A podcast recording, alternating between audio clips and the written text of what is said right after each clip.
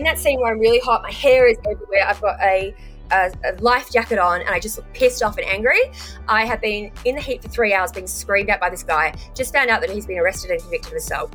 And they've got me standing on a fucking ant's nest.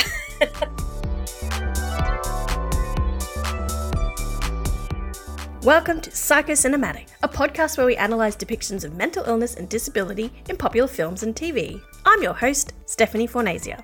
If you love our podcast and want to give us some support, make sure you're following Psychocinematic Podcast on Instagram, TikTok, and Twitter. And check out our website, psychocinematicpodcast.com, for access to special bonus content, episodes, early access, stickers, and contribute to our regular fundraisers, join our Patreon.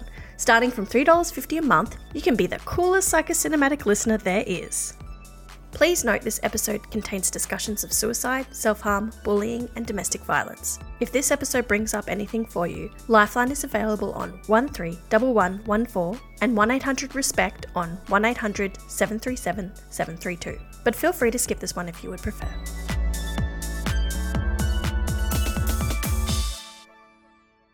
Welcome back, Psychocinemaniacs, if that's a thing. We've had a lovely break with lots of family time, but I'm really happy to be back with you today. We're starting the year off with a little bit of a different gear with our first couple of episodes.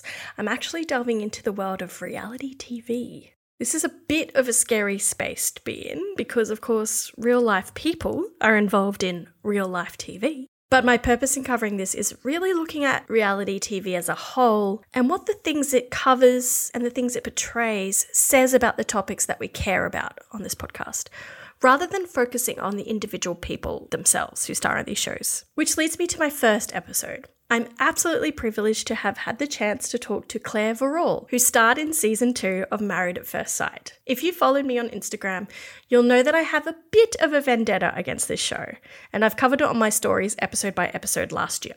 In preparation for this year's season, which by now has already started, I chatted to Claire about her experiences on the show, why the show is problematic, how it manages mental health and affects the mental health of the people on the show, and really what it says about reality TV as a whole. If you're watching the current season of Married at First Sight, or MAFS as it's called, it might change your perspective on whether to watch it or even how you view it. Make sure you're following Psychocinematic on Instagram or TikTok to see my real recaps of what we see on the show, which you might decide to watch instead, who knows. Thank you again, Claire, for being on the show and being very open and vulnerable with us. And thank you, audience, for listening. Just a reminder of the content warnings, and feel free to tune out if anything is too much for you. Enjoy. She was devastated. She's such a great person. So, hmm. unfortunately, Ruby is passed now, but she was a beautiful little dog my first question is introduce yourself and what you do. And what, what I love about you and particularly internet presence is um, fostering dogs and encouraging people to adopt, not shop, and and the beautiful yeah. relationship you have with your animals, which is gorgeous. Yeah, so I grew up on a farm. Um, I've always been around animals my whole life. Um, I've been vegetarian since I was five. Um, I'm the only vegetarian in my family.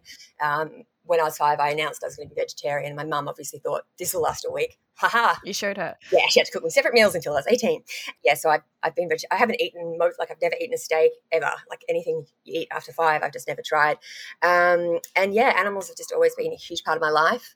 When I was 20, um, you know, I just moved out of home. Everyone's going and traveling and doing all these random things. I went to get a car with a friend and I found a Great Dane that was tied up on a giant train in her own feces and she was just bones uh, in this house. And because I was a 20 year old obnoxious loser uh, with no fear or understanding of the world, I went and knocked on his door. And this guy answered with a just a wife beater shirt on, a tinny at 10 a.m. fag hanging out of his mouth. And he said, I said, that dog, terrible condition. I'm going to RSPCA on you. And he's like, yeah, I'm going to let that bitch die. Like I wish my ex-wife would. It's her dog. I'm oh, killing Jesus it because it's in my possession. And I said, well, I'm going to get you arrested. And because I was such a brat. And he's like, well, you can have her if you want her. And I said, I'll buy her off you. So I bought her for a dollar. And, oh um, and he wrote the signed contract on the back of a receipt. And that's how I got my first Great Dane, Holly. And I had her through all of my 20s. She was oh, my wow. first rescue own and my big love. And from there, that's when I started doing animal rescue. So it's been 20 years now that I've been doing rescue. And it's Amazing. just it's just my passion. I love it. So I actually used to be a vet nurse as well. And um, back when I was doing vet nursing and everything, I also am a qualified um, dog behaviorist and trainer. Mm, so um, awesome. um, been using, I've used all of that all the time while I've brought in foster dogs because we take in dogs that have a lot of behavioural issues. So the really mm. tough ones that are usually going to be put down. Like if you anyone who follows me on Instagram knows that I have Hodor, my 75 kilo mastiff as well. Also gorgeous. Yeah, well, in his own way. he was about to be put down. Um, he had two hours for me to come get him because he was in queue to be put down. Um, he was very, very, very dog aggressive. Mm. Um, and he's now just beautiful little mush bug. So mm. I love him mm. to pieces. Of all the dogs I foster fail with, I foster fail with the biggest, jeweliest, grossest dog ever. I, I feel like like what I'm drawn to in psychology is is the kids that have have had a really tough life and exert that through behavior and yeah. they're often the kids that the schools don't know what to do with parents don't know what to, or carers don't know what to do with and they're the kids that really I get the most out of supporting and giving them the relationship that they're missing so that they can feel comfortable and feel safe and actually um, you know have a better sense of yeah. well-being and stuff and i think it's the same with it's, with it's pets amazing. as well yeah it's amazing the dogs we have that come into foster care it takes them a couple of weeks to decompress and then like they won't play they'll be scared they don't know what to do and then just watching them grow and flourish is just it makes my heart sing yeah. So it's just the most wonderful feeling. And people say, How do you foster and then get rid of them? I'm like, You just love them with a bit of different part of your heart. You mm. love them mm. so much that you, all you want to do is find a perfect home. So yeah. Um, yeah, that's how it is. Just, I've had fosters that I've had for 18 months because they needed so much work. I had a Great Dane foster that bit a cop and a grandmother. Um, oh. and we spent a long time working with them now perfect and beautiful. So yeah, I, it's it's very special and very rewarding. That's wonderful. I'll just also start, which I should have done early on, um, by paying respects to the traditional owners of the land on which we record this podcast today, uh, the Wurundjeri people of the Kulin Nation, which is where I'm on, uh, and respect the elders past, present, and emerging. Um, I wish to acknowledge that I'm recording this podcast on stolen land and that this is always was and always will be Aboriginal land. So, um, apart from your journey with dog fostering um, and also the fact that you went on Married at First Night, what else would you like to tell us about yourself, Claire? Well, um, I'm just kind of a normal person, I'm, I guess. had and troughs through my life. Um, I did well at school, and I've had a pretty great career in, um, first of all, real estate, and then moving into recruitment, where I've been really successful, and I really enjoy that as well, um, and sales. Uh, so that's really been my main passion. I've um, I've only really had one big relationship in my life. Um, there was a serious relationship, which was, um, funnily enough, I met him as my housemate. um, and uh, we were together for six years. Uh, but then we ended up breaking up right about when I was about 30. So, um, yeah, been single now for pretty much nine years. Dated a few people on and off, but nothing too serious. I've learned to be on my own and very happy on my own, to be honest, and doing my own things. So, someone has to be pretty incredible now to come in and mess with my happy vibes. So yeah, I've I've um, obviously had some real peaks and troughs in my life. I'm pretty resilient, and everything that I've gone through because the MAFS thing is is one thing, but I've had a lot of other traumas go on in my earlier life as well. Um, has because I've done so much work on myself now, um, I'm able to really cope with those things so much better than I could before.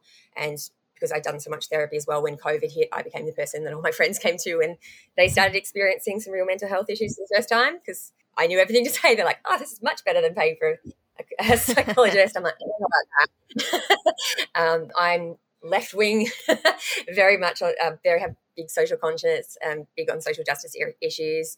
And last year I was diagnosed with ADHD, which um, put my whole life into um, perspective a bit and mm. autism, autism level one. That was mm. very interesting because um, I've always been very blunt and um, a little black and white. Like I'd be like, I could see what the issue was. I'd be like, this is a problem. I don't understand sometimes the grey. So yeah, it's been a very interesting year. Had you always sort of thought there was a diagnosis in there, and did it take you a long time to get that? Well, um, I had these issues, but I've always pushed myself really hard. I just thought I was just lazy because what would happen is I overwhelm myself and I just completely shut down. And because I grew up on a farm, you do your work and you, you, get up at 4.30 and you do it. And if you don't do that you're lazy. So all through my childhood years i was told that i was lazy and i just need to concentrate. I just need to make, make an effort. So i would just beat myself up so much about that. So yeah i just thought i'm lazy. I'm useless. I'm this. I just keep getting things wrong etc etc i have this potential that i'm not living up to because i'm lazy. And then yeah it sort of went progressed and everything was just always so difficult and i'm pretty switched on so i'd always get to the same point that everyone else did in usually the same amount of time but instead of doing a straight line from point a to point b i was doing a whole bunch of weird squiggly scrolls so i had no idea that it could be adhd i was medicated for anxiety because i had incredibly bad anxiety and then antidepressants as well because i would get depressed at times where i just would just get so overwhelmed that I just couldn't get out of bed. And none of that medication really ever helped. Mm. Like took the edge off, but it didn't really help.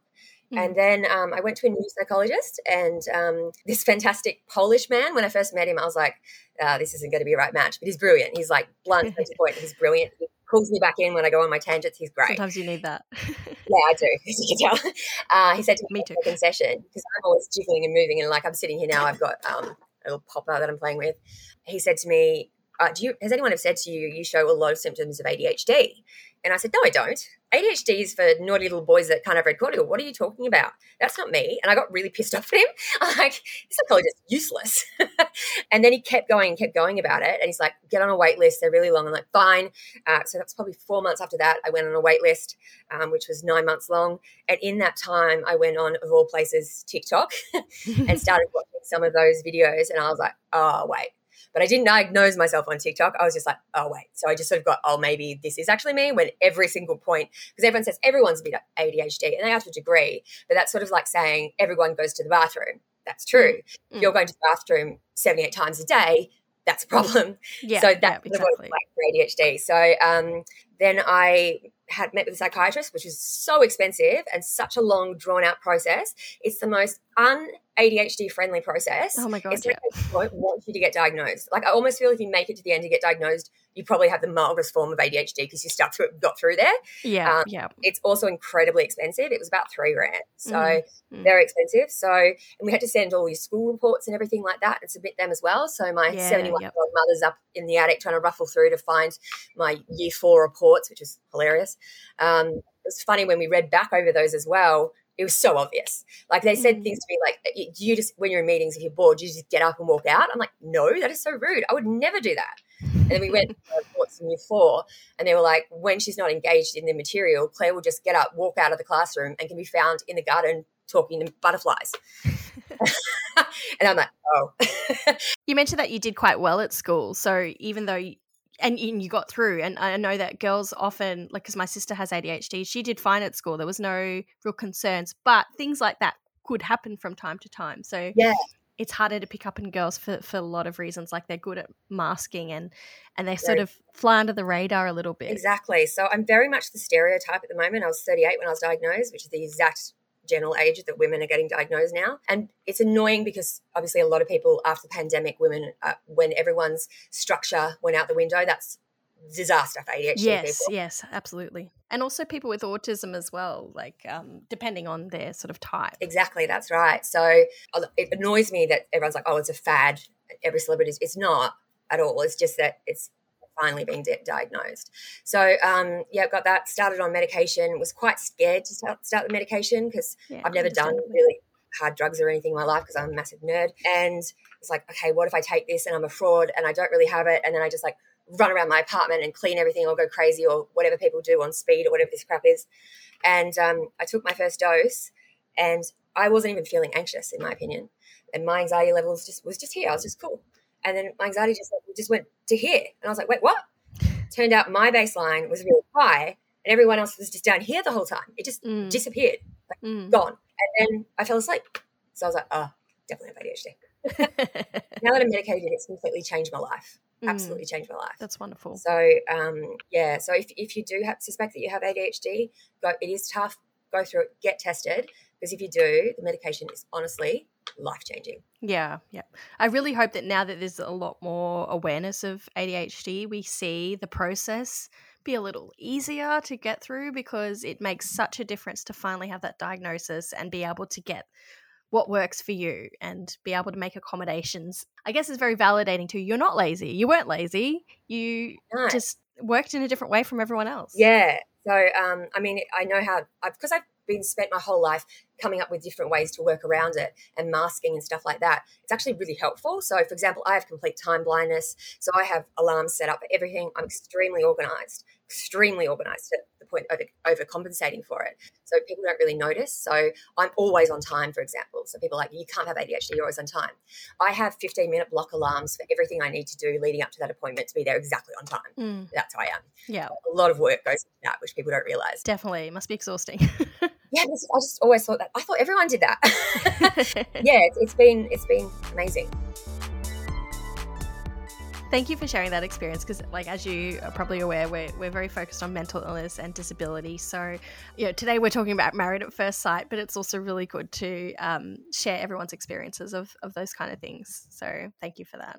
So, what led to you signing up to Married at First Sight in the first place? Well, it's actually interesting. So, um, I'd just broken up with my long term partner.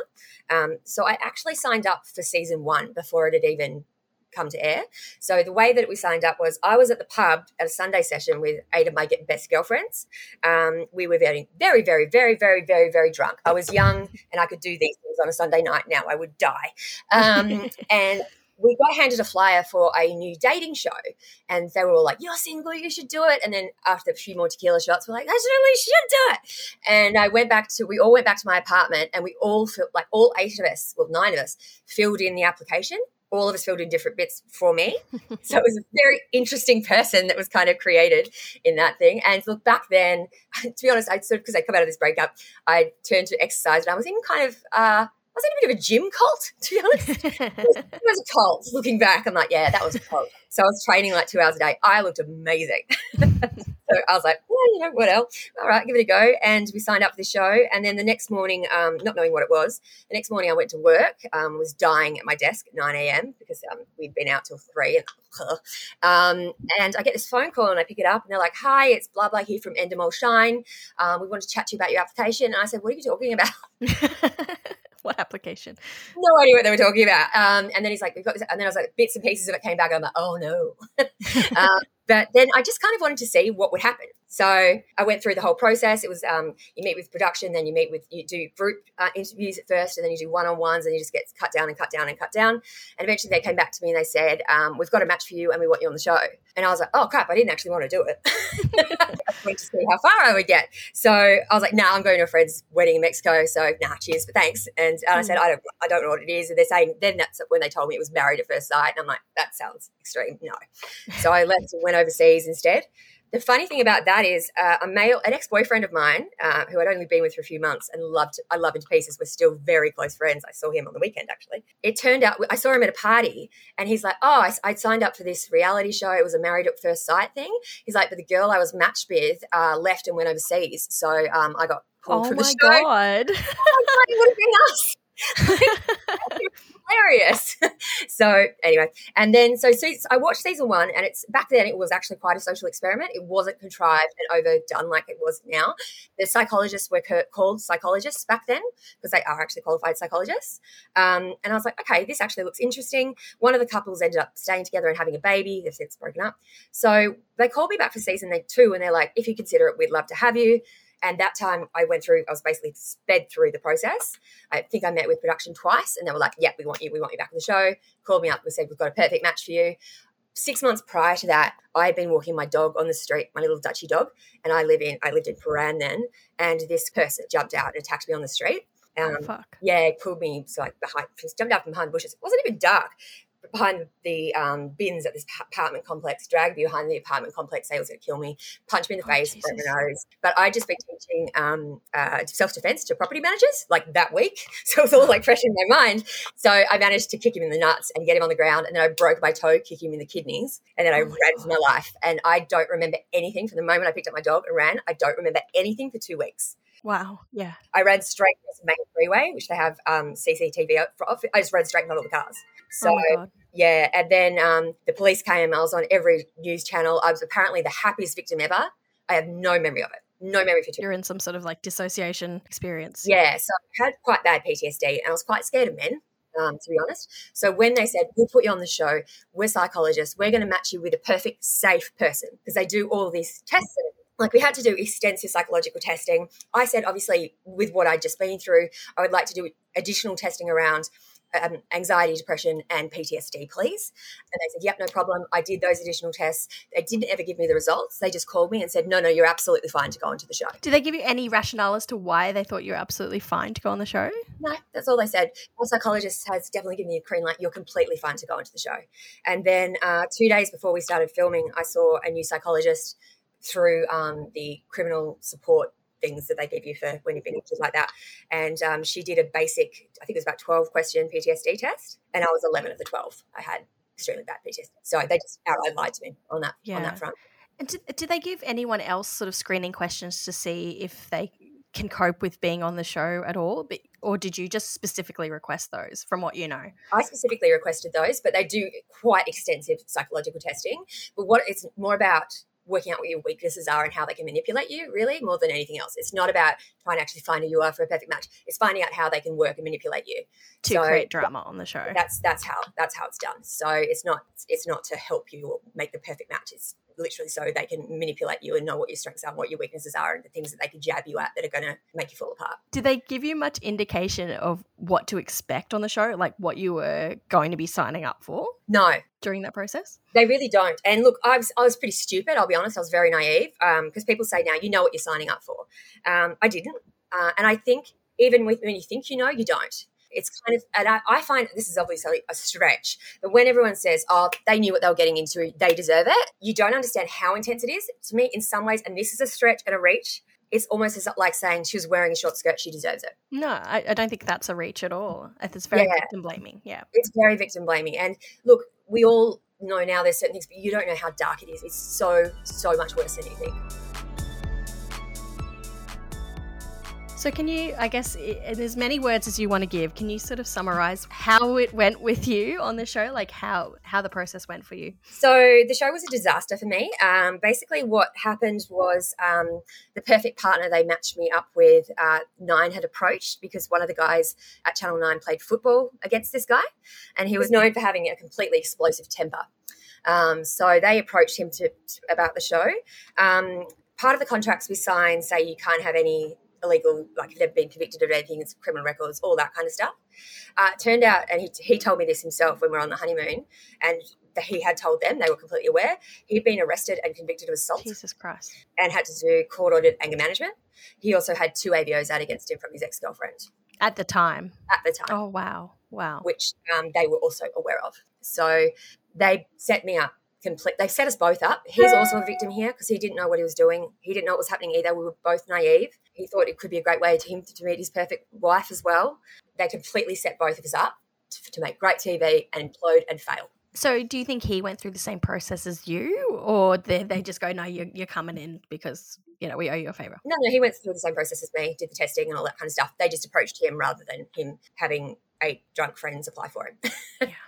So when you first met and like from the beginning it looks like you quite like the the partner that was matched to you. Were, were they genuine you, genuinely thought that he seemed like a good guy initially? Well um, i'm demisexual which I, I didn't know the word the term for that back then but i do now.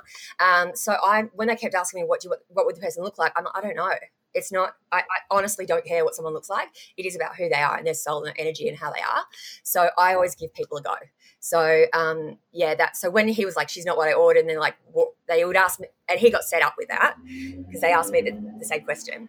Um, yeah. So when Sorry, I can I just interrupt? Can you just explain to our listeners what demisexual means? Demisexual is basically it's, it's um, part of the spectrum of, of, asexuality. So what it really means for me is I'm attracted to people's personality and who they are rather than um, attraction and looks. Um, I'm not someone who's super sexual and wants to like just grab people and have sex with them in a club like that. I've never understood that. I thought everyone was just making that up and it was movies were just being over dramatic. I thought everyone was just lying to me.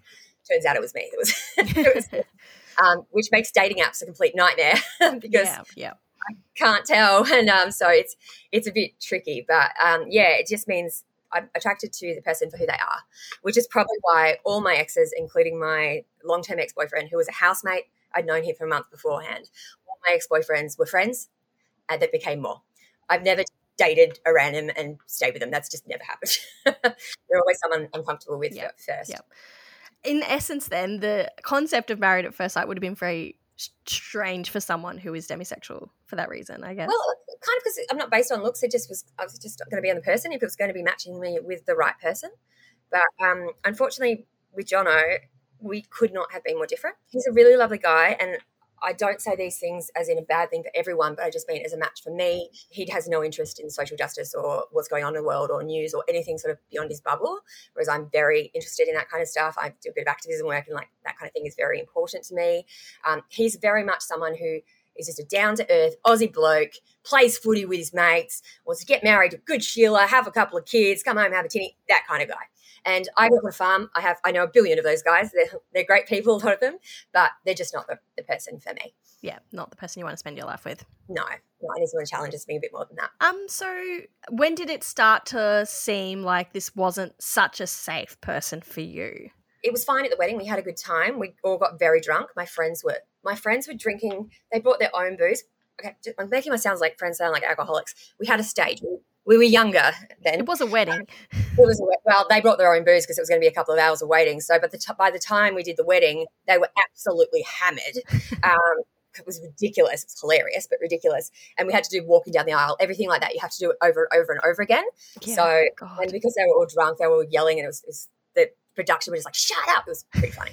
Um, the wedding was the wedding was great. We had a, a really good time. Um, we drank all drank too much. Um, just went too late. We finished at like three o'clock in the morning, and we had to get up at five to go to oh the Northern God. Territory. Yeah. So at that stage, we were still having fun. Um, I woke up in the morning and saw he had a Southern Cross tattoo on his neck, and I'm like, that's not good. Okay. Um, and yeah, then we went off on our honeymoon to the Northern Territory because he didn't have a passport, so we didn't get to go overseas like everyone else did. And that's when everything sort of really started to fall apart. That's where the constant tantrums. Um, he would get very frustrated with production which is understandable because it was a very frustrating situation. And so I completely understand that reaction to it. I'm just not like that. I don't have temper. It takes so much to push me over, so much. And I've never really been around people that have a fast, kind of quick temper. It scares me. I've never been around that before. And um, yeah, I'm very much a people pleaser. So the production would be like, do this, do this. And I'm like, oh, that's a bit ridiculous, but okay. That's just what I'm like. Whereas he'd be like, no, I'm not doing that. And I'm like, oh. So just he mostly spent his time arguing with production, not me. But the problem would be he would be yelling and screaming at production, throwing things, and I wasn't allowed to leave the room and I would be scared. So it would actually start triggering panic attacks for me because they wouldn't let me leave the room. Um, and I was, I was just scared. Like this guy's just going ballistic next to me, even though it wasn't aimed at me. It was just really scary. So it's not even not just that they didn't pair you with a person who you you would feel safe with, but they weren't allowing you to feel safe during production as well by by leaving an unsafe situation. No, they weren't. So what sort of where it really came to a head, um, he gets hangry as, as well. So if he's and they're always moving him, they just don't get it. They give sleep deprivation. It's really intense. So it got where I was carrying snacks in my handbag for him at all times. So if he started getting really angry, I'm like, it's a muesli bar. He's like, I don't want your fucking muesli bar. I'm like, no, no, just eat it. Like, it's ridiculous. um, yeah. like so his mum a little bit ridiculous. Um, so then it really all came to a head with I don't know if you remember the scene with where we're doing canoeing where the crocodiles were. What you don't see, we've done about 15 crocodile related things before that one. We'd done swimming in that tank with the, the see-through tank. We got fed the giant crocodile. Uh, he loved that because he could get buoyant and I couldn't look like an idiot. Um, we'd done so much crocodile stuff because he said he was scared of crocodiles. I wrote down that I was scared of snakes because I'm not. I knew that bit was going to be a twister, but he wrote down he's scared of snakes and crocodiles. So everything we did had to do with snakes and crocodiles. Right. Everything. Yeah. So mm-hmm. it was days of him being pushed to his absolute limit. Like there were snakes on him. He was terrified. It was like it was. I, f- I felt really bad for him. So yeah, that that scene where we were going to go kayaking um, in the Katherine Gorge, which is divinely beautiful. Um, they have freshwater crocodiles, which can't hurt you. They literally eat, eat, insects. So we were kind of having a joke around, but it looked like I was taking the piss out of him and not being mm-hmm. sensitive. But it was because we'd literally been through so much to this point. Yeah. Some things yeah. I had done well, like the, the thing with the croc in the box, I didn't do well in that. Some things he hadn't done well. So it was more of a joke than it seemed. But then we went out and um, he just kept abusing production. It was it was 43 degree heat. So hot. And um, and we were in this boat for two and a half hours with him just screaming abuse production. And I was just like, just do what we need to do so we can get out of this. Yeah. And I can get out of the situation because I'm in a kayak with yeah. this dude You're literally surrounded by water. Exactly. And he was just screaming screaming at production. I'm like, just stop and say what you need to so we, so we can leave. Just stop. Um, so there's this bit where I seem like I'm elevating my voice and it sounds like there's one bit where I said, stop being a bitch. And I said that actually to production. Oh, really? Because the producer was being, the producer was being quite rude to him. And I said to her, stop being a bitch. But they've used that so as if you look at it, there's scenes where there's voiceovers where it's not focused on your yeah, mouth. Yeah, yeah, yeah. Cut and splice things over. So it looked like if I said you're being a little bitch, that's awful. But I didn't. They they cut that in. So um, yeah, it went for ages. He was getting so frustrated. So I was trying to calm him down using breathing techniques, which I think you might have seen, which made me crazy. But it was just I was just trying. I didn't know what to do. I didn't know how to calm this man down. It was just like a ball of rage, and I didn't know how to calm it down. So I was just trying anything. So I got him to calm down a bit. And he's like, this isn't how I deal with shit. And I'm like, that's fine. He's like, I get really angry. I've been taught in, ang- in anger management to walk away. And I said, oh, you've been to anger management before? He's like, yeah, I had to because of court. And I said, what? and he's like, yeah, um, I got arrested for assault and I had to do court ordered anger management. And I'm like, what? Uh, and I said to production, I'm like, what the fuck? Uh, like, did you guys know this? And they're like, no, we had no idea. And he's like, yeah, I've filled this out constantly on my application. You guys totally know this. Wow. And I'm like, what? We're still in this ridiculous canoe.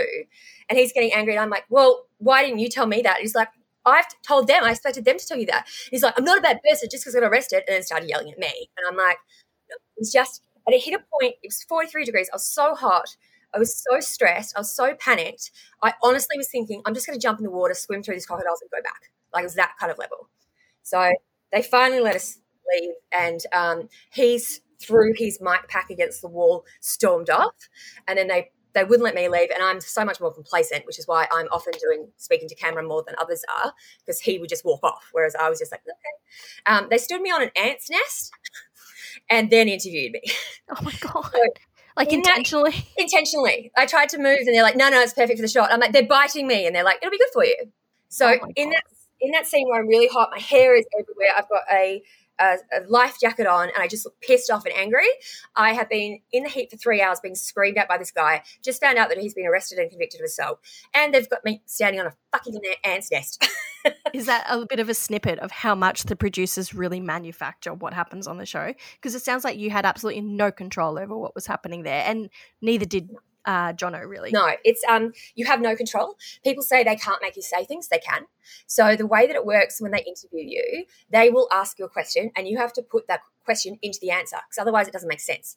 So mm. if you so if you ask me a random question, just ask me a question. I'll show you. What's your favorite color? You can't use blue. That makes no sense. So I have to say, my favorite color is blue. So whatever you ask me, I have to put that into the answer, and then they can frankenbite me saying that. So that's what happened with Jono. That bit where he said, She's not what I ordered, they asked me that too. And they said, Is he what you ordered? And I said, I didn't, I don't, I said, I don't know because I didn't know. And he said, She's not what I ordered because he had to put the question in the answer. Right. Yeah. So it makes it sounds like he's treating you like you're an order but they've yeah, asked a question. Honestly, like he, I'm uh, initially wasn't his type. That's fine. There's also a bit at the wedding where he goes, ah, shit, and it looks like he's just seen me, but that's yeah. not it. My friends were all there. He, they said she's pulling up now, and he went, ah, shit, like it's really happening. So it's all twisted like that. Yeah. And they've all just cut it to, to a narrative that suits them. Exactly. I mean, the things that he was that really went, looked bad for him on the show first of all, mostly didn't happen. Things that he said that actually happened was so much worse. um, but yeah, the that's the way they sort of frankenbite and edit it. It's so so edited. And you know, I don't I don't want you to have to go through a lot of the trauma of the show, but you and and Jono, you didn't make it through to the end, but you got how many weeks were you actually on the show for? Three and a half weeks. Three so it was still a long time with one person. And back then, the way it was done, um, we actually filmed in my home. It was my house. So um, he was in my my safe space, um, and they pay they don't pay you anything. Um, so they didn't put any money towards the rent, nothing. And that's why, because that's changed since later seasons where everyone sort of quits their jobs to be on the show. But in this, in season two, like I can't remember who it was, had to keep going to work back in Melbourne from Sydney, etc. Yeah, maintain. Yeah, yeah, we all had to work full time. So I was lucky; I was working in uh, for a software company. I was working from home, uh, but Jono had to go and work at his pool job all day, and we were being like honestly, we we're getting no sleep. It was just horrendous. So we are in my house, and it just kept getting worse and worse. He was just getting angrier and angrier and yelling at production. And they were just triggering me on things. I was just panicking all the time. My stress was ridiculous. They wouldn't let us sleep. Like they'd make us do things like clean our teeth 12 times. Like they just make you do things over and over and over. And next thing it's 3 a.m. Get the shot. Yeah. And then they want you up at 5 a.m. And then they just drill you and drill you. It's just, it's, it's, it's torture. Yeah. So like torture. it is torture. And um, yeah, and you have no, the ex, the psychologists that they were known then, I never met them until after I was matched. Yeah, I had one one uh, sit down meeting which was filmed with John Aiken, but apart from that, never spoke to him.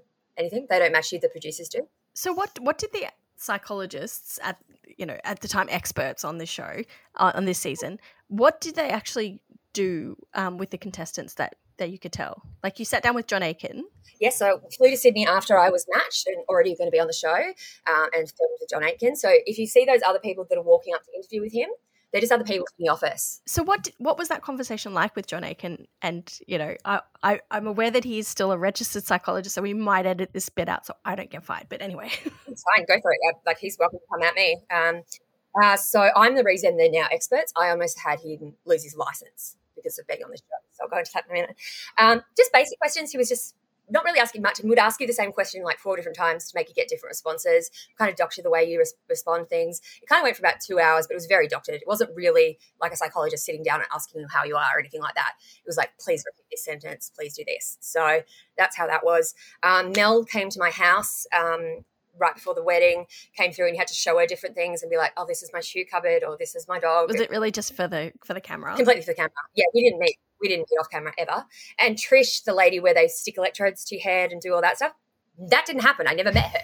That was that was one of my questions too because they always show them in a lab and they're looking through pictures and they're doing little tests and stuff and i'm always like does that really happen or is that no so xavier show? just for shot um, he looked like he was having electrodes on his head. It was actually iphone headphones where they'd cut off the, the nubbins and then just stuck it on his head. If you look at when trish is in her her special doctor coat and like randomly pouring things that like different colored things and whatever it, she's got her name Trish written with a love heart over the eye in felt marker across her pen, or across her jacket. That's how she's such a special doctor. Like I, ne- I never met her, don't know her for, but never spoken to her. Did you do a pheromone test where you sniff different? No, so that we didn't did happen. submit. A, we had to wear a t-shirt for 24 hours and submit it, but nah, you didn't nah, sniff any. Just, t-shirts. it just didn't happen. So we were matched by production, and then you go through the show of doing it with the experts, but it's all bullshit. Not. They really have nothing to do with with matching at all. Yeah as suspected. I mean, like, what they're doing is appalling. Uh, putting your name to something like that that is so dangerous. Yeah, it's just not on. Which is why, after my experience when things got quite bad, I actually reported John Aiken to um, the psychology board. Uh, he had to have a like sit down review. He nearly lost his license, and that's why they're all now they're not allowed to call themselves psychologists on the show. If he did do that, he would lose his license. That was that I got. So that's why they're now called experts. That's because of me. well, thank you so much because like that that is a huge step that you were able to get that happen. To me though, if because I'm yeah. a registered psychologist and if I if I was to put my name to a show where they put people through unsafe situations, pretty much torturous yeah. conditions, definitely torturous conditions and manipulate people yeah. to get drama I don't know how I could justify doing that, even if I don't in the show say I'm an yeah. I'm a psychologist. To me, yeah. you're registered, you have an ethical code. You shouldn't you shouldn't be putting your name to that in any no, capacity. Some people just want fame and money. So yes, yes, absolutely. Which is not why you get into psychology, but no, um, whatever. Um, yeah, whatever. That's that's their problem. So yeah, the issue started pretty much straight away, and then we just we'd get in arguments because there was the argument on the beach where it'd be very rare that I would actually stand up for myself and put my foot down. And when I would, I was really encouraged by my female producer. We had a male producer and a female producer. The female producer worked on me most of the time because I would just totally be manipulated by her. Um, and she was lovely, but that's that's my fault. That's her job. So I don't have an issue with her. She's good at it. Um, so yeah, she said to me, "You've got to stand up for yourself." So when we were at the beach, that was like one of the only times I did stand up for myself. And I'm like having these tantrums every day, and he's like, "Every day? You're making that up?" And I'm like, "It's been every day." And it looked like I was the one picking fights for no reason because I hadn't shown any of the tantrums because they were so full on. Like I'm not talking like I'm like I'm talking throwing things in production, screaming, yelling, storming off, slamming doors, like really full on stuff. None of that was shown. Wow. At all. So it just looked like I was being crazy over nothing. Which is interesting that they were willing to make you Yeah. look crazy, but weren't willing to show Jono's genuine behavior. No, because that would set them up for more liability if they showed his actual behavior. So it kept escalating, kept escalating, and it hit a point where an incident occurred with Jono that I won't go into. Um, but from that incident, I was like, I'm done. That's it. I'm done. And he left. Um, Channel 9 wouldn't change my locks. I had to pay for that myself because he still had a key to my house. So I had to pay $400 to have the locks changed.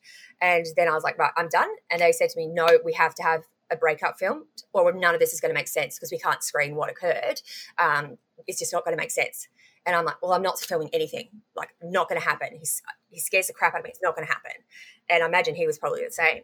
And so they said to me, if you don't do it, we'll sue you as per your contract. You have to do it. And I don't have a lawyer. I just, I was scared by that. I don't have a lot of money. They're like, we will sue you and we will make your life a misery. So we had to go up to the retreat. This is where the retreat was. And our, we both went up separately. And the thing was, we were to break up. That was the whole thing. Do it film a breakup.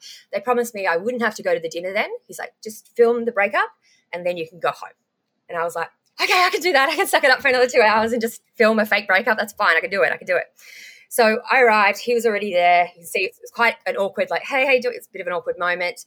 We both just look uncomfortable. We go outside to film our breakup. He said some things. I said some things that were to be used. And then he was just being a complete dick and saying some absolutely horrendous stuff. Um, my sister has cerebral palsy. He was saying things like, your retard sister. She's a piece of shit. She's not worth anything in our society. You should we should just kill people with disabilities off. They're a waste of space. And like there's a few things that trigger me, but that triggered me. And if you look at that scene, my eyes Yeah. are bright green. and I don't have green eyes. They're grey. They're bright green. I was that angry. And um yeah, because my sister, she does have cerebral palsy. She's got a uni degree. She can't hold a pen, but she went through that and she's got a university degree. Don't talk shit Yeah. about her. Go fuck yourself. So that's when I lost my shit at him too. And then we're like, yeah, we're done. And then I left and I'm bawling my eyes out because I just want to go home. And they told me, no, you now have to do the dinner party. Jesus Christ. When was the dinner party after that? How long ago? How long after? Uh, three hours. Oh God, you don't even have time to like decompress. No. So what happened was uh, I was crying. That's why I was crying. It looked like I was crying over him. I wasn't. Um, then I walked. Was with the Blue Mountains. I went up this rock to get away from production. I like climbed up a rock, and this little mini cliff thing. And I was sitting up there, and I just this is when I completely. I was having a massive meltdown, panic attack. I couldn't breathe, and this random mountain man came wandering by, and he came and sat next to me. I'm like, "Ah," he's like. All these people are filming, eh? I'm like, yeah, it's me. And he's like, you don't real happy. I'm like, I'm not. And there, there's, uh, it's very much like, have you watched Unreal? I've watched, mm, I think, season one and two. Yeah, it's very much like season one of Unreal. So I had the executive producer and the producers down the bottom of this giant rock screaming at me to come down. I'm like, I'm not coming down. And um, like, let down here now. And I'm like, no. And then the mountain man's like, he's like, uh, do you want somebody to come down? I'm like, yes. He's like, well, I've got a blunt with me. And I'm like, I don't, never smoked weed in my life. And I was like, sure. so I'm sitting on this random mountain thing with this good taking a puff. And they're like, Claire, you better not be smoking weed. And I'm like, ah. you can't tell me what to do. Honestly, Ah. I'm such a nerd. That's the first time I ever smoked weed in my life, which is hilarious. Did it help you calm down? It did. It's really good. um, anyway, then I threw my shoe at production, which I massively missed because I can't throw. Then one of them came up, grabbed me by the leg, and pulled me down from the rock. and I was still having wow. panic attacks, but they made me do it. So they gave me six Valium. Oh. And are you someone who takes Valium usually? I do for panic attacks, but not six. Mm. Not six. no, six is a lot. But because I was in such a panic, I didn't really know what was going on, if that makes sense. They were like, take this and gave me six. And then I took it and they're like, yeah, that's Valium. That'll calm you down. I was like, that was a lot of them. Um, so it was my prescription because production had my scripts. That's how it worked. Just so my, do they have a nurse on set or anything like that? Anyone medical? no, nothing like that. Um, so, and then I had to go to this dinner and then they free poured me booze. I don't remember most of the dinner party. Um, I made a complete tit of myself. I said the most embarrassing things. I just like, I was, this one point I'm like going into some sexual thing, which I'm not sexual at all. It's, it's the most embarrassing thing. I don't remember it. Like, I'll be honest. I was, if you look at my eyes, I look so glazed over. I'm just, I'm not there. To be fair, I think there's been worse dinner parties since. Many, many worse ones since. Yeah, exactly. It, it was awful to watch that being going around. It's international where I was that fucked up that I didn't even know what was going on. and not not that you asked to be. Um, under that influence so much as No, well. I mean- which is which is a violation, really. Yeah, I mean, two puffs of Mountain Man weed, that was my decision. Um, and I don't regret that wouldn't have contributed to everything else, though. I don't. Know. No, think. I think that kind of helped me for a bit an hour and a half. Yeah, it's just it was really fucked. And um, they told me that I would have a completely separate room after I'd filmed the breakup with him as well. When I arrived, they hadn't got me a separate room. They wanted us to sleep in the same room together. And I'm like, no, I'm not doing that. So like, well, we don't have anywhere to put you. And I'm like, fine, I'll sleep in a car. I'm like, I don't care. They're like, no, no, no, you just need to sleep. He's like, there's different bedrooms in that in the apartment where he is. I'm like, I'm not staying with him. Like, no. And in the end, they put me in with production. I'm in this tiny single bed with a pillow because I sort of cuddle pillows when I sleep. And um, it's sort of the scene, it looks like someone else was in the bed with me. It was just a pillow. I'm like sobbing in this tiny single bed. And he has this amazing room. And that's that's why, because they didn't even get me a spare room, which they promised me they would do. just, just so fucked. Their, their lack of respect of your needs and feeling safe is is appalling. Massive breach of duty of care. Massive. Going back to the dinner party too, my other real concern about the show is how much they use alcohol and and how much the guests are sort of encouraged to get well, it looks like they're encouraged to get as drunk as possible, and not just on these shows too, like Bachelor and stuff like that, which I have huge concerns over, particularly that there's health professionals attached to the show. Was that an expectation at all in season two? Because there's only one dinner party, but were other people getting free pours as yeah, well? everyone was free poured is how it is. So you couldn't you couldn't have the booze on the table and control it yourself. They just kept free pouring it. So like my drink was never empty. It was just constantly being filled up so that it wouldn't look like it was going down and then back up again, down and then back up again on camera for continuity. So it looked like you weren't you were just sitting on it. Yeah, exactly. So they just kept it up like that. And during the show's filming in general, uh, I don't cook. It's a bit of a joke on the show because I, I still don't. Um, so, but John, I did. And but like I used to love a glass of wine with dinner. So they would always buy me wine and then be like, now pour your glass of wine for dinner. So I'll be like, this is me cooking and have a glass of wine.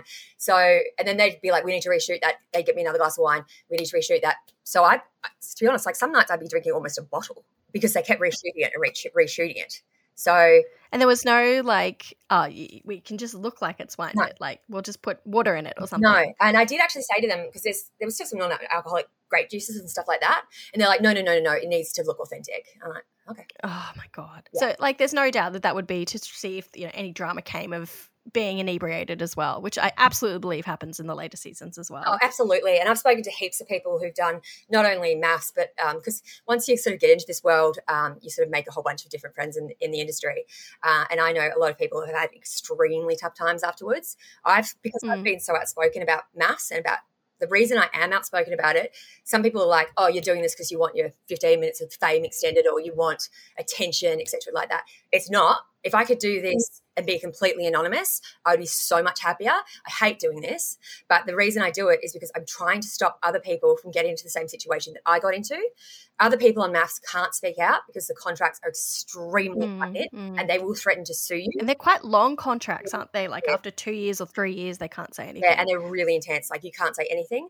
But because of the incident that occurred with me, that I'm not going to go into details with, I have that over Channel 9. I can say whatever I want. Because if I take that to court, they're screwed.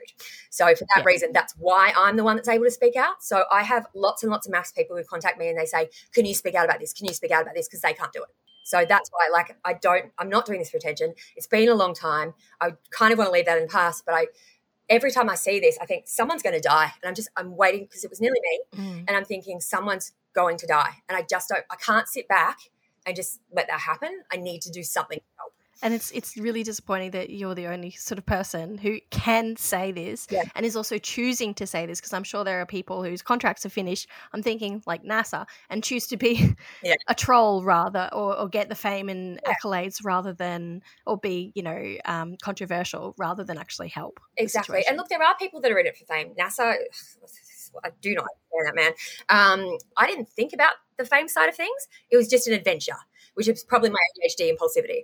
I didn't really think about it. I didn't really think about that everyone was going to see. I don't know, very stupid, but I just didn't really think about it. Like the idea of people recognizing me on the street, I hadn't thought that far ahead. But also, you didn't know how far this show was going to go as well. Like, it was pretty early days. Like the first season was pretty small, so I didn't think anyone was really going to watch it. To be honest, no idea it was going to be so big. But yeah, I mean, there's there's some people that have had some pretty horrible stuff happen to them on MAFS that could speak out, but they're so traumatized they can't. I know. Yeah, which is fair too. They don't. Yeah, I know. There's no ex- expectation on them. I know two people that have been uh, sexually assaulted by their partners on MAFS and have then left the show but been edited as, as, as the villains, so no one would believe them if they were to speak out. And it's it's pretty horrific what they cover up. To yeah. be honest, I'm almost disappointed that I'm not surprised by that mm. because the power that they have over changing the narrative and that media yeah. have of taking taking that narrative and going with it and then what the audience perceives is huge. And I think you're right. I think there's real danger there of someone getting hurt to the point of no return. Exactly. And I mean, for me, like the show ended, uh, I was so re-triggered. My PTSD was it was so re-triggering. It was worse than it was back then. I was completely triggered by everything. I stopped leaving my house. Um, I was just terrified of everything. Uh, when I would leave the house, people would initially before it was showing um, i was starting to get a bit better and then it started to air and then when it came to air people were really positive with me in public which was great no one was abusing me but that was really overwhelming as well because people would recognize me and for some reason people think if you're in the public eye they own your body so people would just grab me for photos and just grab me and pull me over and grab me over here and it was like just grab me and put their arms around me and just take a photo. And because I'm polite and I don't want to disappoint anyone, I'd smile and be like, "Oh, hey, it's so lovely to meet you." And I was terrified. Um, and so like it would happen all the time. There's no safe space for you outside. No, no, that's right. So once I was in Coles and a lady um, did that, and I was of course very nice and smiley and said, "Hey, it's so great to meet you." She's like, "Can you record something for my daughter?" I'm like, "Hey, whatever her name was, it's so lovely. I bet your mom. She's my." Walked around the back and I, I had a complete uh, panic attack at the back of the bananas. um, the staff had to come get me because I couldn't breathe. I was just sitting on the floor. I, I couldn't breathe. It just was triggering me and triggering me. So I just stopped leaving the house. Did you watch the season when it was being aired? Yeah, um, it was horrific. It was like you sort of start, you're like, oh my god, that's me on TV, and then you're like, oh, like to be honest, the first season with the wedding, that was completely my personality. Even the embarrassing parts, like me being a crazy dog person, me saying all this dumb stuff, I'm like, that's dumb, but that's me. There's like a bit where I was like, oh, I'm so Cinderella right now, and then I just boot this dog toy out the way with my foot, and then try to shove my foot in this fancy shoe. Like, I love that bit. I'm like, yeah, that's embarrassing, but that is me, unfortunately. But then from season episode two on, things started to be twisted. And I was like, hang on, this isn't what happened. And it was all twisted and mm. different. And I was like, oh, shit. So I knew it was going to be bad because of what had happened, but I didn't know that I was going to be twisted that way as well. Because you always think you, everyone thinks they're a good person, so it's not going to happen to you. You're a good person. Mm. It won't happen to you. Yeah, I won't get the villain at it. No, they'll love me. Exactly. Yeah. So everyone goes into it like that, and then that's what happens. So um, after that, after it screened, I got really, really quite mentally unwell. I, I, I just couldn't cope, to be honest. It just the the online harassment was just never ending. We were given no support. We were told that we could call this psychologist during the show as well and that they would help us. But I called him once and gave him some information that I hadn't told anyone else. And it went straight back to production, and production used that, asked me a question. Oh my that. God. And I'm like, he's feeding this back to production because I'm like, I've not told anyone that. So I know he's feeding. So a registered psychologist that was set up to help you instead of helping you used that against you. That's so it's the same as on as on Unreal. That's what happened. Yeah. So yeah. I was like, yeah. I'm not talking to him anymore. That's obviously bullshit. No. So I did. Of course not. Exactly. And then after the show, they say you give you psychological support. You get nothing. They give you no media training, nothing. You're just on your own. Good luck. As soon as you finish they pack up all this shit, they leave, and they wish you well. That's it. They're just gone. So there's absolutely no accountability for the impact that the show has had on you or what happens after the show. Um, with, did they give you access to contact like um, crisis lines like Lifeline or Beyond Blue and things like that while you're on the show? They'll tell you to get professional help, but that's it. But at the time, I stopped working because I was mentally, I was, I was a mess. I've, I've never been that bad. Uh, I just didn't get out of bed. Um, I gained a lot of weight. Um, I was drinking quite a bit as well. Um, just I just didn't want to be present. I just wanted to disassociate and not be there. Um, so I stopped working. I was literally in bed for months. It got so bad that um, I reached out to them multiple times and they just ignore me or shut me down. And then actually, I've got the emails here because I pulled them up just before this chat. I emailed them and I just said, um, "I'm not coping." And that's what I said. I'm not coping with this at all. Uh, I need help can someone help me? I'm not coping. And they wrote back, um, yes, as as we've said before, um, you're welcome to contact Lifeline or something like that. And I wrote back, I'm not coping. Because one of the other contestants from season one had had a bit of a go on me online, and everyone was sort of then attacking me. It was just a massive pile on all at once something that wasn't true, and um, it just it was just massive and just oh, so on on top of me. And it, people say you know social media just turn it off, but I couldn't, and I don't know why. I read every comment, every comment on every Daily Mail article, and every Daily Mail comment section is basically the cesspool of humanity. You don't take that seriously. That's awful, horrible people. Like you, you could put on it could be a Daily Mail story about a puppy saving a baby and then giving an old woman ten thousand dollars, and those comments would still be heinous. It's just that's how how it is. But at the time, I didn't really realize that. And I was just taking everything on. I just, I couldn't handle it. And it got to a point where I said, I need help. I need you to help me, help me. And I just said, help me, help me. And they said, we suggest you get professional help. I said, I can't afford it. And they wrote, that's not really our issue. And then that night, I made an attempt on my life.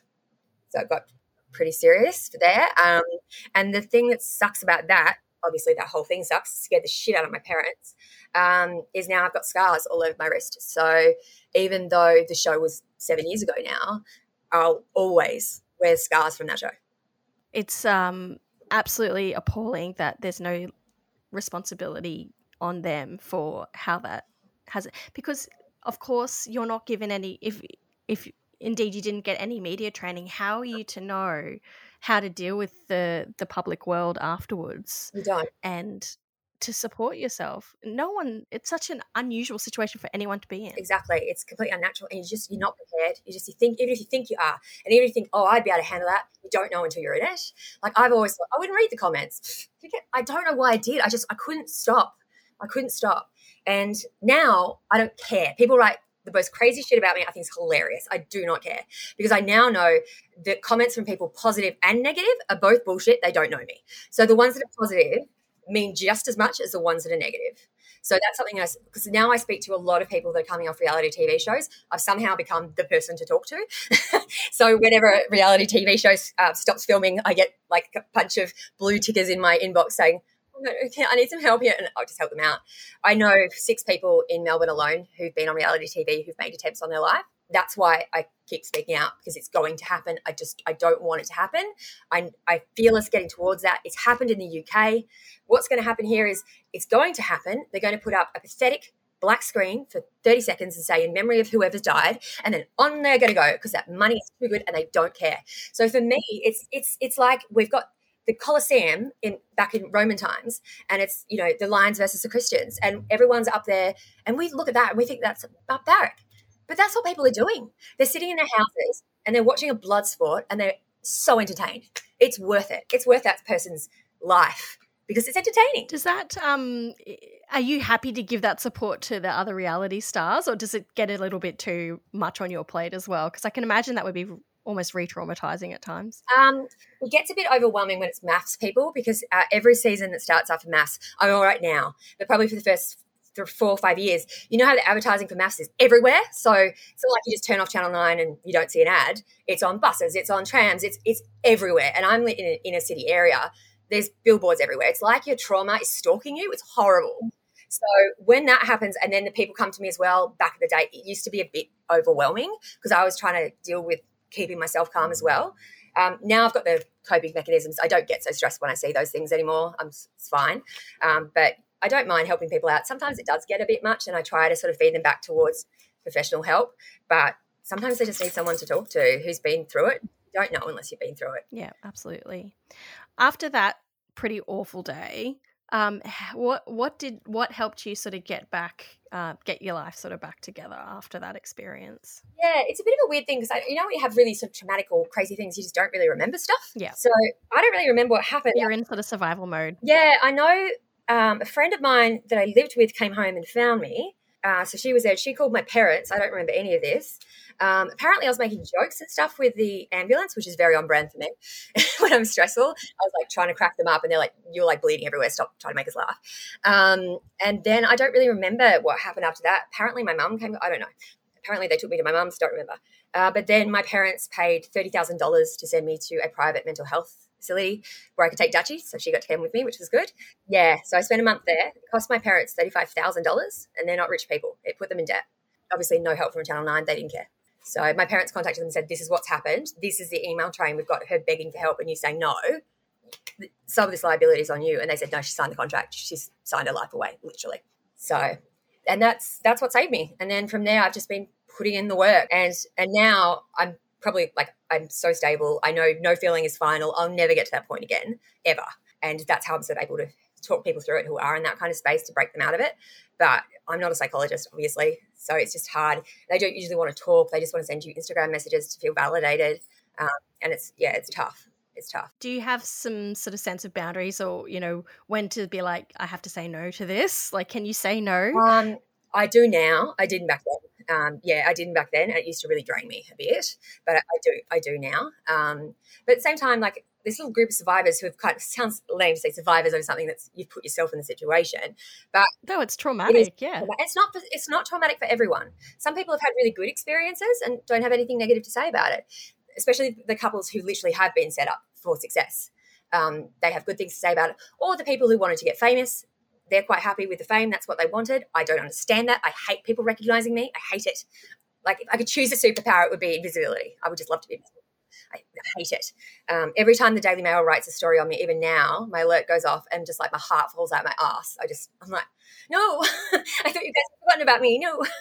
so yeah, it's just, I, re- I really hate that. Some people love it. So just depends on who you are and what's important to you. But if you're someone who's not, hasn't done a lot of therapy, and doesn't know how to cope with things, it's it'll break you. Did, did it um, affect how you saw mental health professionals or psychologists as well, given you had so many negative experiences with people who were registered psychologists? No, because they weren't they weren't really they weren't helping me. Like they weren't involved with what I was doing. Like the psychologists for the show were fake. I never like they were irrelevant. They didn't check like they they were just there for the camera. They were just they were acting. The psychologist who fed things back to the staff, uh, to the crew, I only spoke to him once, and I literally put that red herring in just to check. Um, and happened immediately. And then when I said to production, I know that he's telling you and feeding you this information back, they're like, no, he's not. You're crazy. I'm like, no, I don't gaslight me. I know. Yeah. I know. And um, yeah, so they then did a press release saying that everything I said was untrue. Um, also, with future seasons, they had this letter that would circulate through the different new cast members when they were coming on, telling them specifically not to talk to me, um, that I was a liar, that I was making everything up, etc., etc. It's a whole big letter. Um, wow. I could sue them for defamation, but I just don't have the money and can't be asked.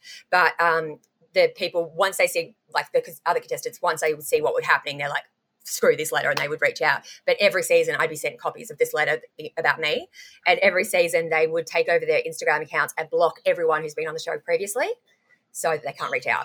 It's it's it's it's abusive behavior. Like it's isolating people from being able to have support or you know have anything that changes their perspective on what's going on for them. Yeah, exactly. And it's just it's a psychologically abusive show. That's what they're doing. They're twisting and psychologically abusing people for other people's entertainment. I mean, and look at some of the other people that've been on. There's there's been other people on with criminal records. Yeah, yeah, absolutely. On on many reality TV shows that are being screened. I, I want to ask one question too about um, the follow up episode when they they come back to the couples. Like I think it's three months on. Yeah. What was what was that experience like for you, and where were you at then? Um, I was really bad at that stage. You could see that I'd already gained quite a bit of weight. I don't really remember that episode to be honest. Because I remember you saying positive things like that you didn't you didn't regret the experience and stuff, and I was kind of thinking, I bet she did. No, they would they make you say stuff like that. So they make you do a couple takes, and I just wanted it over so I would parrot what they said. I was shocking.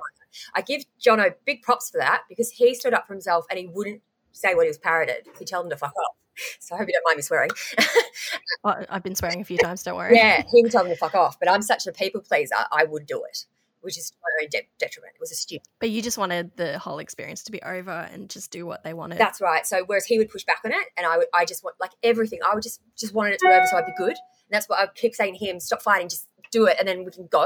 And he would be like, "No, I'm not doing that." And I'm like, "Fuck, we're gonna be here forever," because they'll then keep and make you keep doing the thing over and over and over and over and over and over. And I'm like, just say the freaking line so we can go home. it's, it's that was on me. So if you are a people pleasing kind of person, you're going to get yourself in trouble. I, and I saw your um, interview with Seven News about I think it was called Sunday the program. Oh, Sunday, yeah, that was fun. How did you end up uh, speaking to them about it? Um, because I have been able to speak out against Married at First Sight a few times. Uh, they contacted me and said, "Would you be interested in speaking out about it?" I said, "I don't really want to be on TV, but I kind of feel like people need to know." And I was like, but I don't really want to do it. And I'm like, I don't really want to get paid for it because that feels yuck. And they're like, but I'm like, but I don't want to do it unpaid. yeah, yeah. So uh, in the end, they came to the decision to send me uh, and my close girlfriends instead of paying me to uh, Byron Bay for a week, all expenses paid, car, and for all my friends. So I was like, that's cool. I'll do that. Um, so yeah, I just I wanted to get that story out. Obviously, from Married at First Sight, they couldn't get anyone else because they were under contract. Um, I'd been speaking to Billy as well, who was on mum's on that, and he he was going through a really bad time. I actually saw him when I was up in Byron, um, and he put me in touch with his mum, and I put his mum in touch with Channel Seven. So um, that's how she got on there as well. Um, it, it was interesting that interview because Ben, who was on it as well, I know from Big Brother. Um, he hated that interview and how it came across because he loved his experience on Big Brother, but it came across like he didn't, and he would really hated that because he they chopped and changed it and edited it just as they can with anything. And I said to him, I'm like, come on, like when you do this, it could go either way. He's like, yeah, no. He was really pissed off about it because he actually really enjoyed his experience, but they only picked up the negative things. Yeah, I guess it wouldn't have suited the narrative that they wanted to portray of why it's a problem rather exactly. than a good thing. When he had a whinge about that, I was like, what did you think was going to happen? Like, come on. um, yeah, so I did that. It was quite a good feeling just to have that out there. And I think it stopped a couple of people from watching the show, or at least made people feel a bit guilty about it. Because um, mm-hmm. it's still on YouTube. And um, I got bored. Yeah, yeah. I got bored a couple of weeks. I'm going to put it in the episode link. Yeah, so people and I, watch it too. There's heaps of comments on there as well, which I, because I didn't realize it was on YouTube till like six months ago.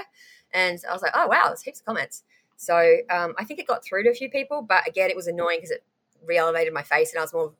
I was back in the Daily Mail, and I was back at like when we were at the airport going to Byron Bay. Everyone kept stopping me for photos, and my friends were like, "Oh God, this is your nightmare." I'm like, "Yeah, but I'm better at it now."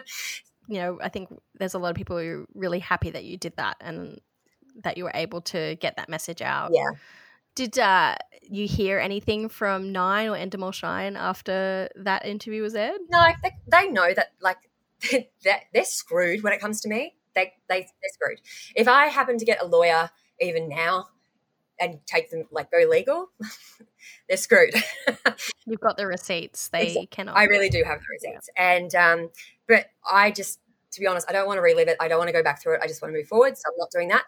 I would plus if I do that and then take a payout or something, I can't speak out about it and out about it and hopefully saving one person, totally worth it. Yeah. Yep, definitely.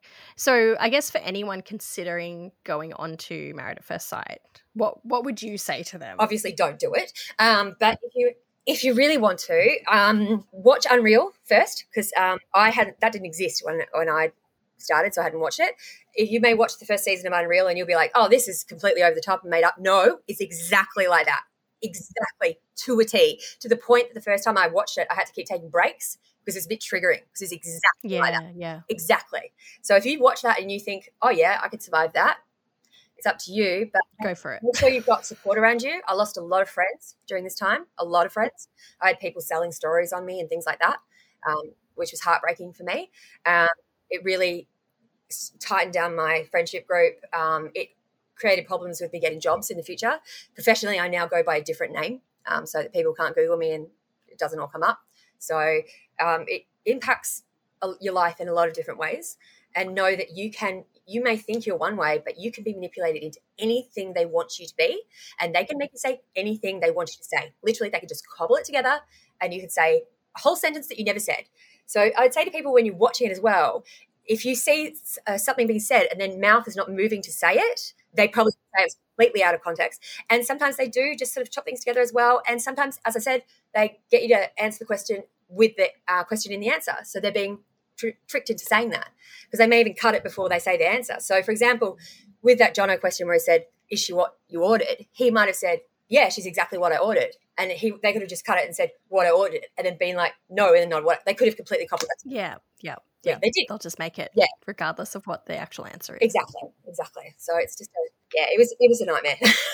and I think sometimes we catch it too. Like if there's a comment that's made in the first episode and then it comes up in a later episode, you're like, uh, yeah. hang on, that sounds familiar. Exactly. So sometimes it's obvious, and sometimes they do a really good job of it, so you don't even notice. Exactly. And I mean, um, the, I don't watch it because it upsets me, but everyone else does. So then everyone else talks around me about it around me, which I also hate, which is why I like like walking working from home when MAFS is on. all everyone in the office talks about. hate it. Um, last year there was a girl that really got piled on, uh, Olivia, and she reached out to me. She wasn't well at all, and because I've seen what's happened, I saw how that was manipulated. So, for example, what I believe there's an OnlyFans photo and all that kind of stuff. The way that's manipulated is because what she was saying is you're not allowed OnlyFans. It wasn't that she was criticizing her for having OnlyFans. You're not allowed to. So there's all these different things that are in the, the contract where they say you can't have this, you can't have this, you can't have this, you can't have this. And they go through all of that. So they know what you've got. And what they've done is they knew she had that. They've left it up.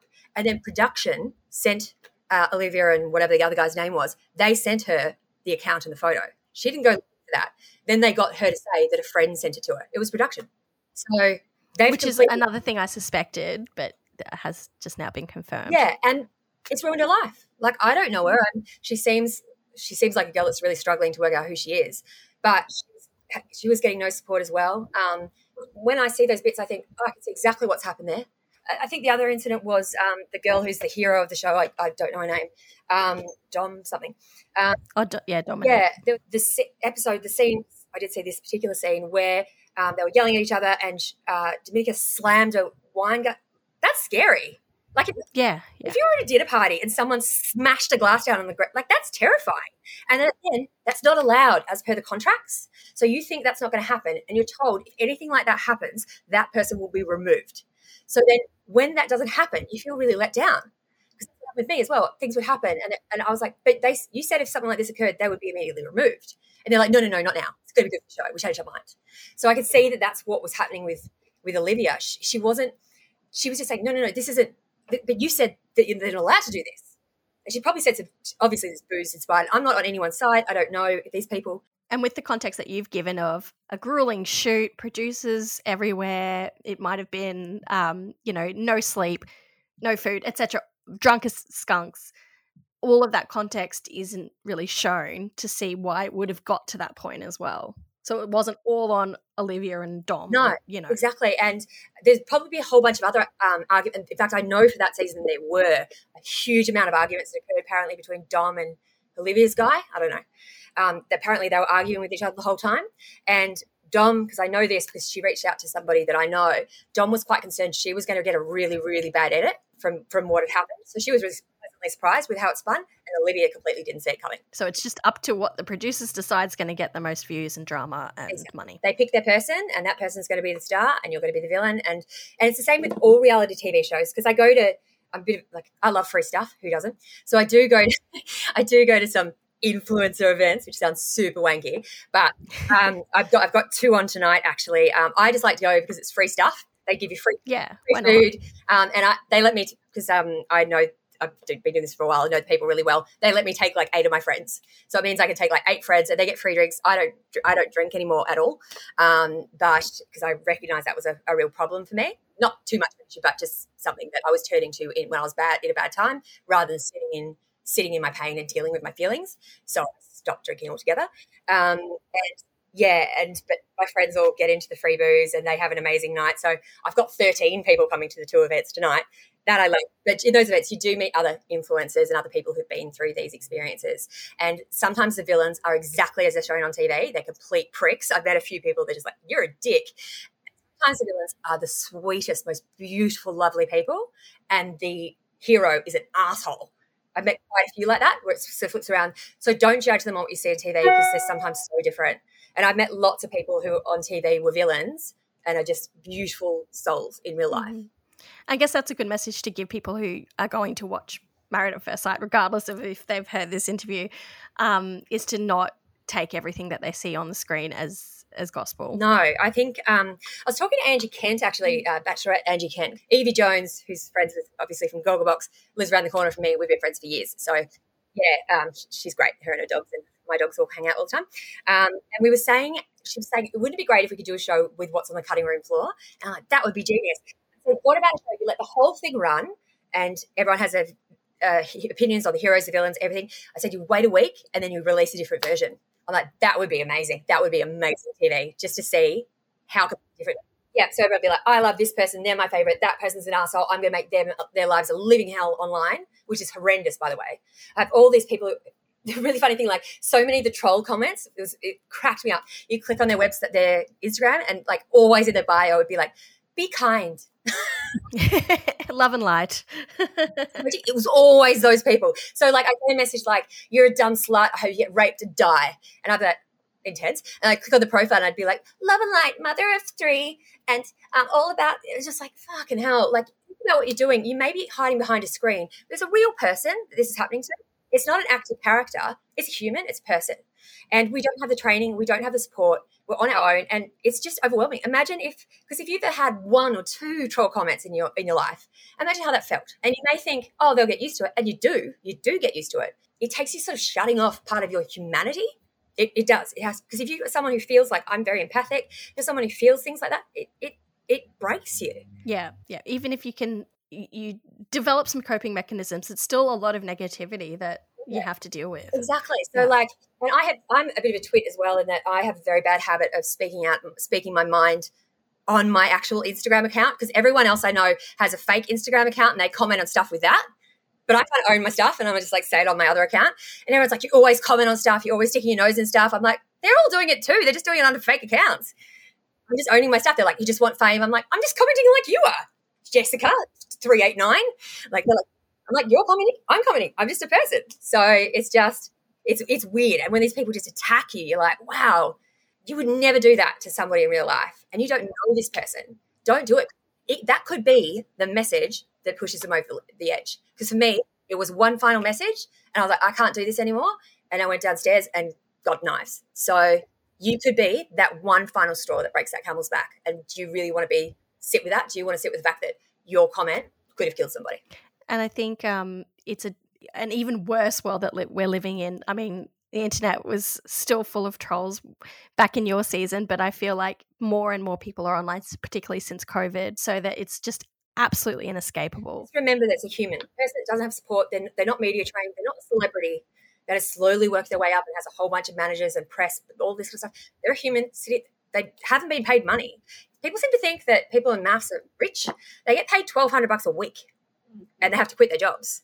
And then once that's over, your career is probably going to be shot. Because that's what happened to me. I had a very successful recruitment career. And then after the show, people were like, oh, we don't want to be associated with you. So, so many people lost their jobs. Some people get amazing opportunities, like Dom or lots of other people. Um, Martha, who's pregnant, I don't know her from Barra Soap, but those they've made money from influencing um, and things like that. But so many others have just fallen off the face of the planet. Um, anything else you'd like to say to any current viewers of Married at First Sight who are considering watching the next season? Um, if you must watch it, uh, watch it with a grain of salt.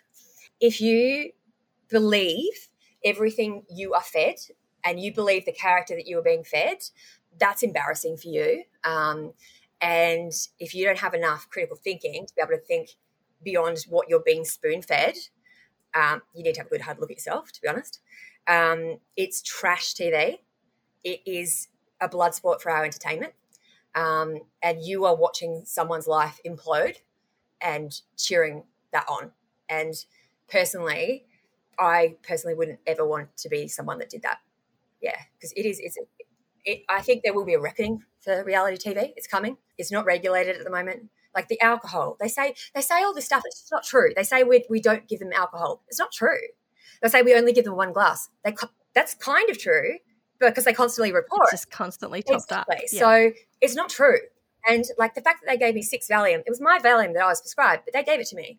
Did I take it? Yes, because I wasn't really paying attention. I didn't really know what was going on. Apparently, evidently, a bit stoned as well for the first time in my life. um, and yeah, it's it's dangerous. It's, it's it's it's really really dangerous. Yeah, yeah, and it's it's you're in a, a controlled environment where you don't have autonomy, which is abusive. It is, and it's torturous. There's sleep deprivation in particular is actual torture because you're so broken that you will just say anything. You just want to, you just say anything to make the shoot stop because it's four in the morning and I have to go to work at six. Jono had to get up at 5 a.m. to drive all the way to go to, and they'd keep us up to four. And he's, he's working manual labor. He's exhausted. That's dangerous too. It is dangerous. So yeah, I, I, I hate the show. I hate it. I hate a lot of reality shows. There's some really good ones that I do enjoy, but I hate. Which ones do you watch? uh, look, I, I, will admit this is very embarrassing for me. I love Housewives. Um, oh, okay. I haven't actually watched oh, it. now I will. They've got the support systems. They're very well paid. They're fine. Apart, I do, I do like Below Deck as well. they're probably the shows that I like. But apart from that, I don't like Australian reality TV shows. I don't like things like Love Island or anything like that. I just think, especially when they're really young, like that's going to haunt them forever. Like, imagine in your early 20s being put in a situation like that, fed alcohol, told this, twisted and turned. Because people think because they can't see their producers that they're not there. They're constantly there. You just don't see them. It's the same as like you may notice uh, in um, in Love Island, the place is always clean, but you never see anyone cleaning. It's because they have cleaners that come in.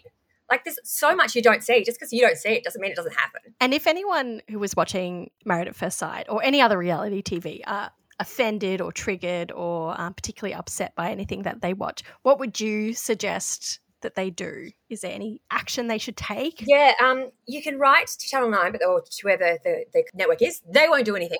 Um, you can try to put things on social media. If you do it on the Channel 9 pages or any pages run by the network, they'll just delete, delete your comments.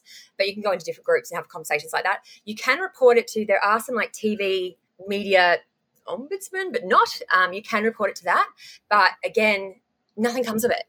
Because like last year, there was a petition of like 100,000 people that were just trying to rip apart Olivia's Olivia's life, but to say that it was a bad TV show. But again, it, nothing happened. They just read the report and then don't do anything. So really, you're better off just doing more of a grass, grassroots thing, speaking your mind in, in smaller groups, trying to reach out to people that you can, and just try to. If you change one or two or three minds, that's a couple of people. Like it all it all helps, and that's why, as I said to you before, that's why I'm doing things like this podcast.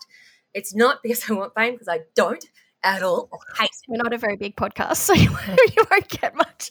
yeah, you say that, but you probably get picked up in the Daily Mail, and then just be like, and then everyone will be like, "That stupid bitch, why won't you go away?" And oh, it's just, it's uh, so annoying. Oh God, I hope not. Will watch. It's, it's, it's never ending. It's always like it kind of makes me chuckle now. I'm like, and they always say stuff like reality TV star, and I'm like, whoa, I'm, I'm not a reality TV star. I'm like, when it comes to like, i I'm not even a Z grade celebrity. I'm like, I'm in the punctuation. So, and then if you go to the comments, it's all like, oh, I think she's a star. And I'm like, it's just, it's, it's just. Which is another layer of what, you know, media portrays and what the actual reality is. Exactly, exactly. So, uh, just, yeah, think about what you're watching. Think about if you are proud of the fact that you're watching that. And if you are going to write a nasty comment, really think about whether you would say that to someone's face. Um, and if you wouldn't, don't write it. And if you would, it's probably something wrong with you. um, but yeah, because if you wouldn't say to someone's face, don't write it hidden behind a, a keyboard. And I think uh, one thing I'll just add is if, if you are genuinely triggered or upset by something, there's um, I'll put all the Lifelines uh, number, Beyond Blue, all the hotlines in the episode notes to contact, which I think everyone's pretty aware of, but you never know. I've asked people, oh, have you tried Lifeline? They'll be like, what? Like, How did you not know about Lifeline? Lifeline? Yeah. But yeah. Lifeline's amazing. I spent a bit of time on the phone to them in, in the past when I couldn't afford it. Actually, and that's the other thing. They keep saying um, that we have ongoing support for the old cast members as well. I read a news article about that six months ago. We don't. They say that there's a, a, a number you can reach out to, a psychologist that we can contact anytime. No, they won't give us the number. I've got there's seven of us have been asking for the number because we're all on a group chat, just just doing it because we know it's not going to happen. We think it's funny, so we're all requesting it. They're like, "Oh, someone will get back to you today." None of us have got the number.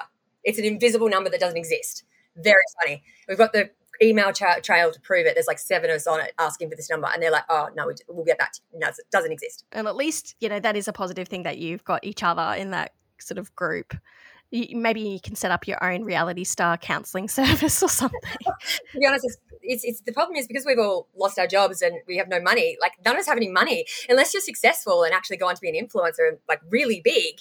We are broke. Like people think mm. we're famous and people think yeah we're broke. set up. Like when I was afterwards, I, I lost jobs. I had no money. I was living on. I was on Centrelink. I had no money at all. Nothing. And OnlyFans didn't exist then. And if it did, I'm too old and fat for that anyway. no one wants to see boobs that are so low they can fit in your belt. So, like, everyone's sort of criticizing people so much for going into OnlyFans. Like, what other choice did they have? Yeah, and there's always someone who likes what you're putting down. So, don't sell yourself short. no, it's, it's fine. I'm not paying for everyone's counselling for to see my my boobs around.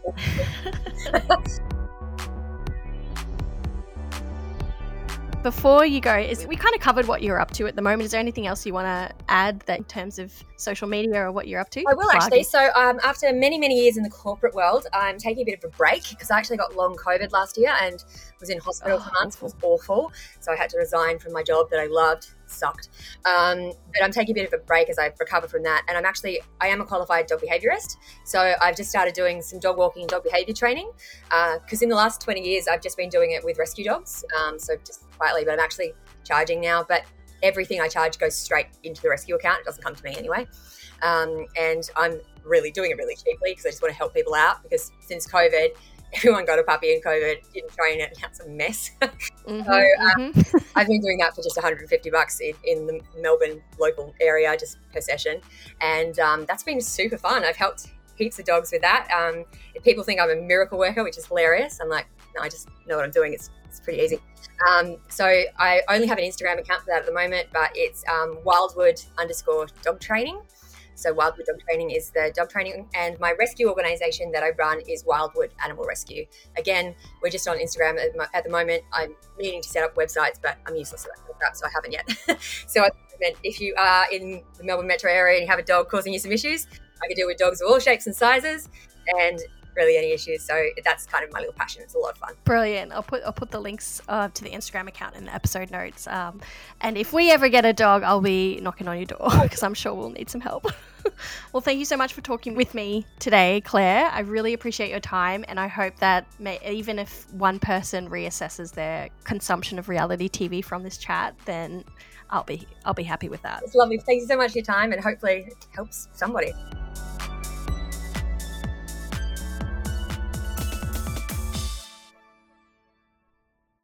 This podcast is not designed to be therapeutic, prescriptive, or constitute a formal diagnosis for any listener. For a longer version of this disclaimer, please check the episode notes on your podcast app. Stickers, stickers, stickers, stickers, stickers, stickers, stickers, stickers.